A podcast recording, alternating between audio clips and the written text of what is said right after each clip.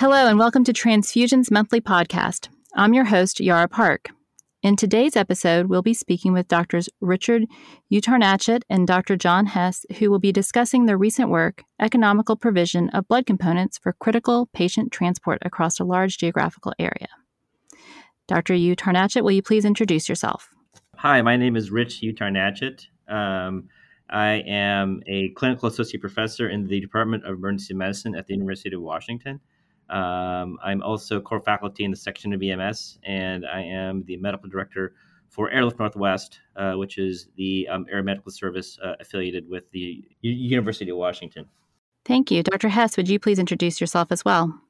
Yes, and I'm John Hess. I'm the medical director of the transfusion service at Harborview Medical Center, which is the county hospital uh, for King County, the county that surrounds Seattle and is the home of the uh, trauma center that really supports four Western states Alaska, Washington, Northern Idaho, and Western Montana. I guess I should also include that I'm in. Uh, I work in the emergency department at uh, Harborview Medical Center as well. Thank you. Can you summarize your study for our listeners? Six years ago, Rich and I worked to put blood on the airlift system and this is simply a description of how that has gone. We've now given a thousand blood components in the air, and we just wanted to review that experience. So I think the initial process of getting the protocol together was in 2014, and then by April 2015 is when we actually started to um, implement this in at our air bases. Um, and uh, at the time we only had blood products at one of our base uh, one of our bases.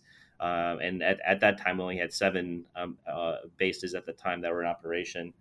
Um, so it was a pretty modest sort of start uh, but it's sort of proof of concept um, initially. And we uh, published a paper from that effort um, in our first 16 patients that we transfused um, out of out of our single air base and then over quickly over a period of time, once we could realize that we can actually do this, um, we quickly expanded to our remainder bases. Now we're up to eight bases that, that we supply um, blood to, and that we uh, that we are able to transfuse blood products out of. Um, the major issue, and uh, Dr. Hess alluded to this, is our geographical challenges. Um, so uh, um, our trauma center covers five states: um, you know, Washington, Wyoming, uh, Alaska, um, um, Montana, and Idaho. Um, and that's the far reach of our uh, fixed wing um, uh, aircraft, which again carries uh, our blood products, um, and also uh, the, our, our uh, rotary wing bases, which is primarily Western Washington, Central Washington. So it's a large geographic area that we have to um, supply blood products to, and that poses significant challenges as our air bases are not stationed at hospitals. Yeah, I was shocked by the geographical area being I'm in North Carolina at UNC where Duke is 9 miles down the road. So we have two level 1 trauma centers within 10 miles of each other. I was very impressed by what you guys have accomplished. Yes, the closest other trauma centers to us, there are two small trauma centers in Portland, Oregon. But beyond that, the, the next closest trauma center to the east is the Mayo Clinic and uh, the, the two in Minneapolis.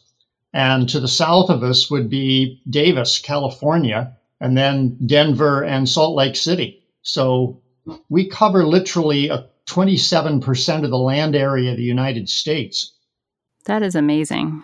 You know, Rich and I started this process, just we ended up sitting together at a uh, faculty development program. And I asked him if he wanted blood on the helicopters, and he said yes. Uh, and I knew about the uh, eutectic blood boxes that had been manufactured because they actually came out of my old laboratory in the, the US Army that had paid for their development. And so we had a uh, SBB candidate who needed a project and was also working on his master's degree and let him validate the blood boxes under the conditions we plan to store them. You know, so we obtained uh, small temperature monitoring devices that we could put inside them and pack them with, you know, just bags of saline. And then we would take the blood out of the refrigerator, or take the the whole box with the bags in it, and put it into a uh, microbiologic incubator for periods up to 24 hours at a time. So it would be at 98.6 degrees for a day. And then we would measure, you know, how well the, the temperature was maintained. And we did that early in, in a week, in the middle of the week, late in a week, in multiple episodes, in, out, in, out, to see what cooling, if, and convinced ourselves that we could effectively keep the blood safe as long as it wasn't out of the refrigerator for more than 24 hours. And so that's what we trained Rich and his teams to do. You know, we will issue them a box of blood, and as long as it stays in the refrigerator for all but 24 hours at the time, it's rarely above 98 degrees in Seattle. And so, uh, you know, when we got the blood back, we would check the uh, the temperature, and as long as it was fine, we'd put it back in the refrigerator, and you know, so we rarely lost blood, and that's what made it possible to do this. And then just simply training the teams to, uh, if anything went wrong, to bring the blood straight back. Uh, if they opened the box and didn't use it, to close it, seal it, then bring it straight back. And we've been able to do that now for six years, and uh, you know, 12,000 units of blood, at which they've used about uh, slightly more than one. And, you know, it's been a very easy to use and uh, accountable system. So I know you mentioned that the air bases are not at hospitals. So does the airbase personnel come to the hospital and pick up that box at the beginning of the week? So, uh, uh, yeah. So the way it works is the um, uh, each base has a refrigerator that we store the blood out of. Um, and that's where it is stored uh, essentially for the week um, uh, that uh, that the blood is outside of the main central fridge. Um, and we uh, basically the protocol is whenever it's uh, whenever we go on mission, um, and it's every mission that we take it on because you don't know what you're going to get in the field sometimes or interfacility. Sometimes you need blood and and and you don't want to be caught unawares without it. So basically, we take on in every mission. Um, it's basically logged out, and the time is is is, is tabulated when it's with the time out of fridge, so that we know uh, when it's been out of the refrigerator for more than 24 hours, um, or out of the central um, refrigerator at Harborview for more than seven days. And then it, it just goes back to um, Harborview um, if it's not used. That being said, if it is used um, when we are at Harborview, then it's swapped out um, with a new box of blood products. What was the most difficult practical issue in setting this program up if you had to choose your top three?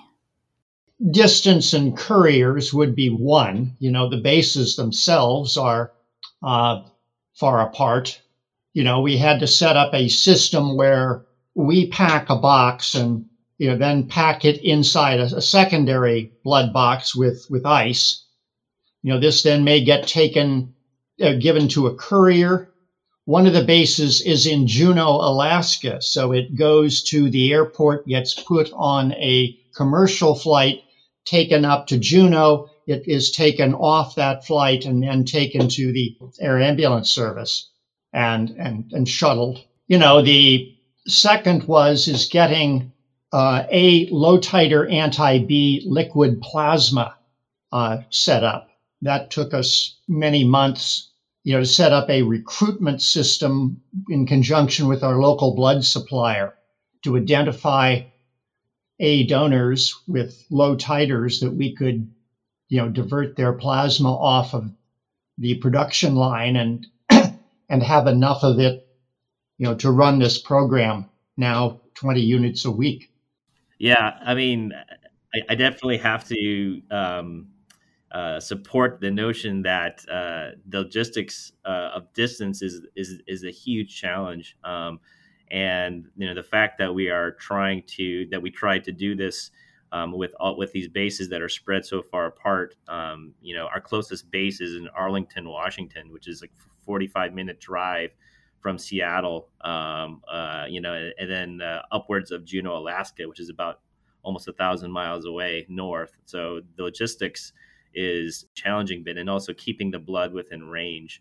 Um, as uh, Dr. Hess alluded to, we we did have a couple of units that were wasted initially on. I remember when we were um, uh, initially uh, looking at the protocol, we had uh, a, a, couple of units that were wasted, and again, that that was some of it was just getting our process down so that um, we were much more fastidious about keeping track of the time out of fridge. Um, so you know, kind of kind of honing uh, that system down. Um, I think was uh, was was a learning curve, and that's why we started with one base only. We didn't go you know whole hog with all the bases at once because we wanted to make sure that our our pilot program was sound and all the kinks were worked out. So, you know, coming up with uh, ways to warm the blood um, at the scene, right at the uh, right as right before it goes to the patient was challenging, and, and we worked with uh, a number of different systems. Um, initially, using the the uh, Buddy Belmont Light, um, which was something that the military was using at the time, which is a very portable um, uh, bl- uh, fluid warming um, system.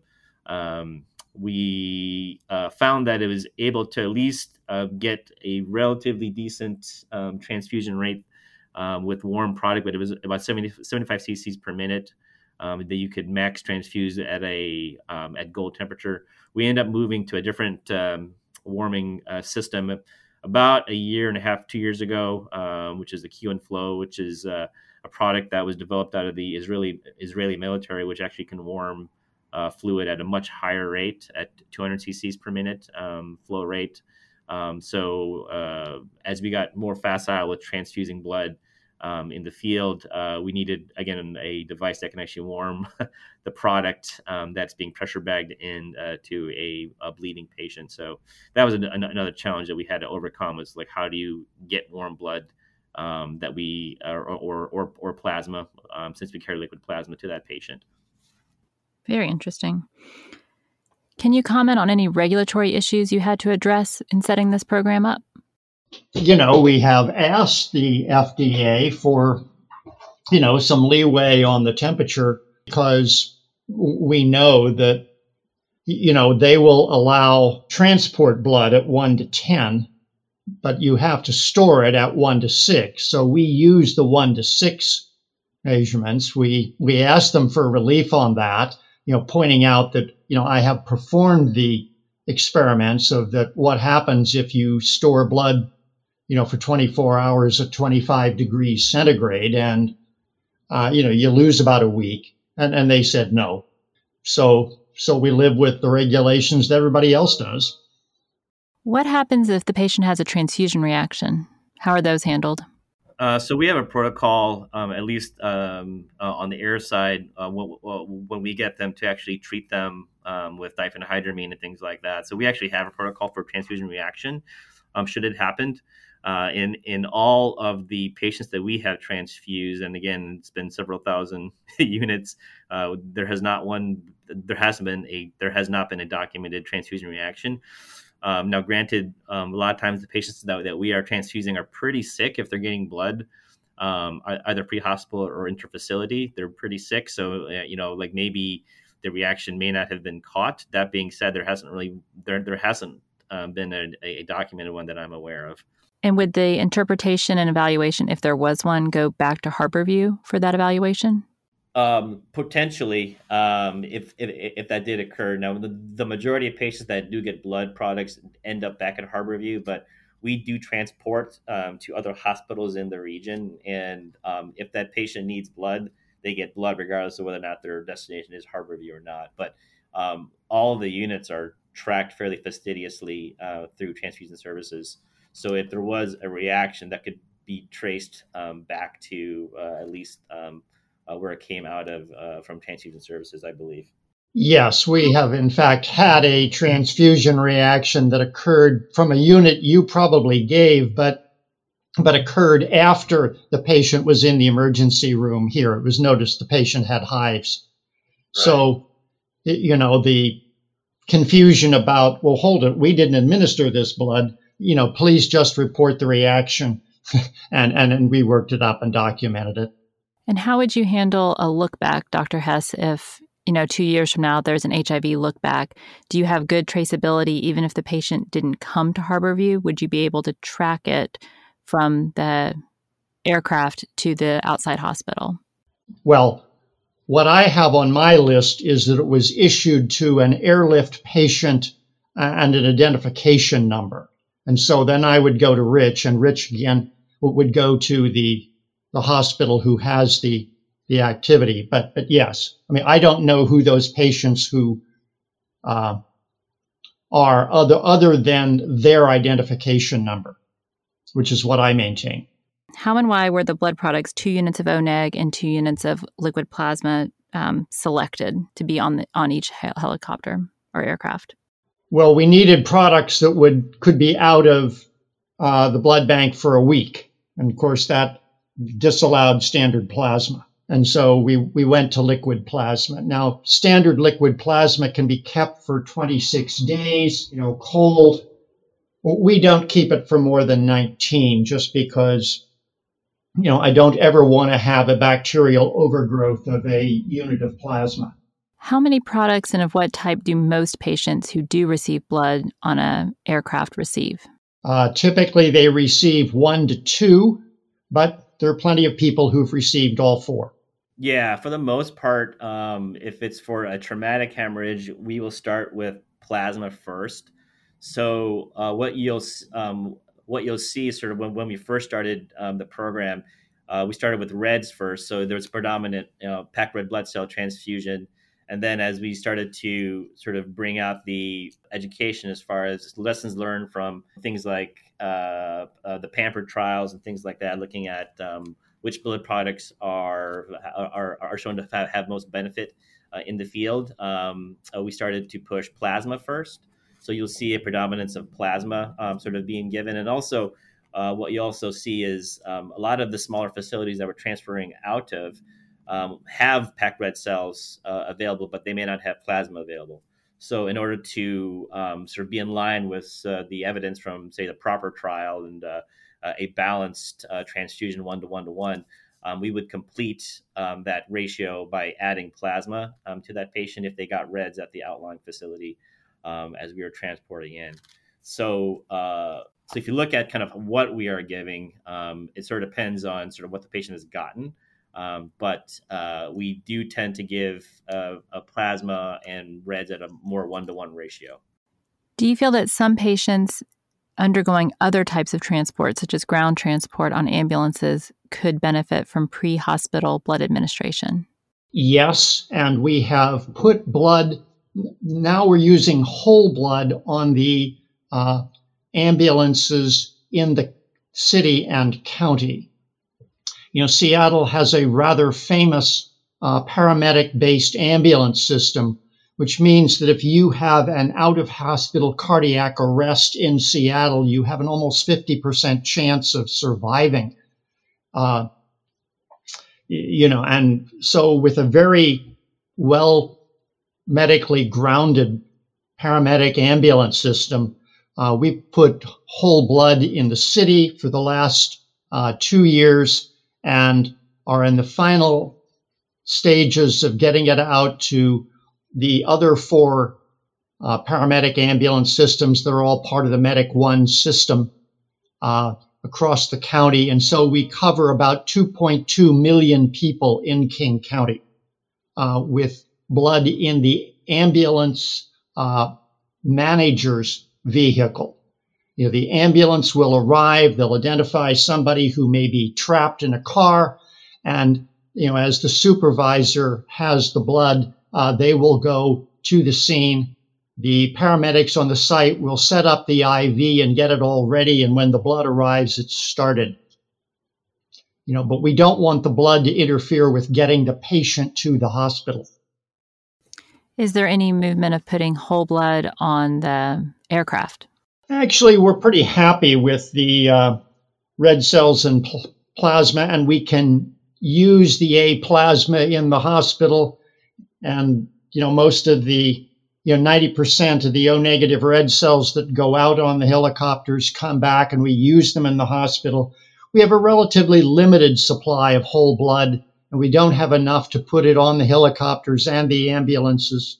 So we're letting the whole blood be used by the paramedics and the components be used by the nurses, and it seems to be working fine. Yeah, um, you know, we, we definitely have thought about the whole blood question um, for uh, for air, and um, at this point, because of sort of the mixed patient bag that we see um, between interfacility and field trauma, um, it, it makes more sense at this point to have component therapy because a lot of times we are completing that component therapy um, that has started at, say, a small hospital.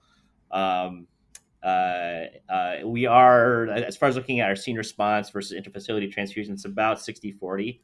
So, um, you know, so starting whole blood initially uh, would make sense if, they, if the patient has not gotten any product yet. Do you have any data on the clinical outcomes of the patients who've been transfused in flight? Well, we have the names, and I've certainly gone through uh, large numbers of these people and, and reviewed the data. You know, it's hard to make sense out of it. The total number of people we have transfused in the air now is of the order of about 380. Uh, you know, that's half the size of the PROPPR trial. What we can tell you is, is some fairly dramatic stories, you know, of people who, you know, had prolonged extractions, uh, you know, got resuscitated in the field and, and in flight and arrived at the hospital with uh, pHs and stuff that suggests that if they hadn't gotten the blood, they, they wouldn't have made it. We like a good story too, so I'll take that for sure. I mean, uh, one of our favorite ones is a pair who drove a Jeep off a cliff in Mount Rainier and, you know, 400 feet down, the uh, you know the driver died. The uh, the passenger was thrown out of the jeep and bounced down a cliff. Luckily, heavily mossed. It took a rescue team. The the witness the event was observed, and a rescue team went down, boarded her, and brought her 400 feet up the cliff.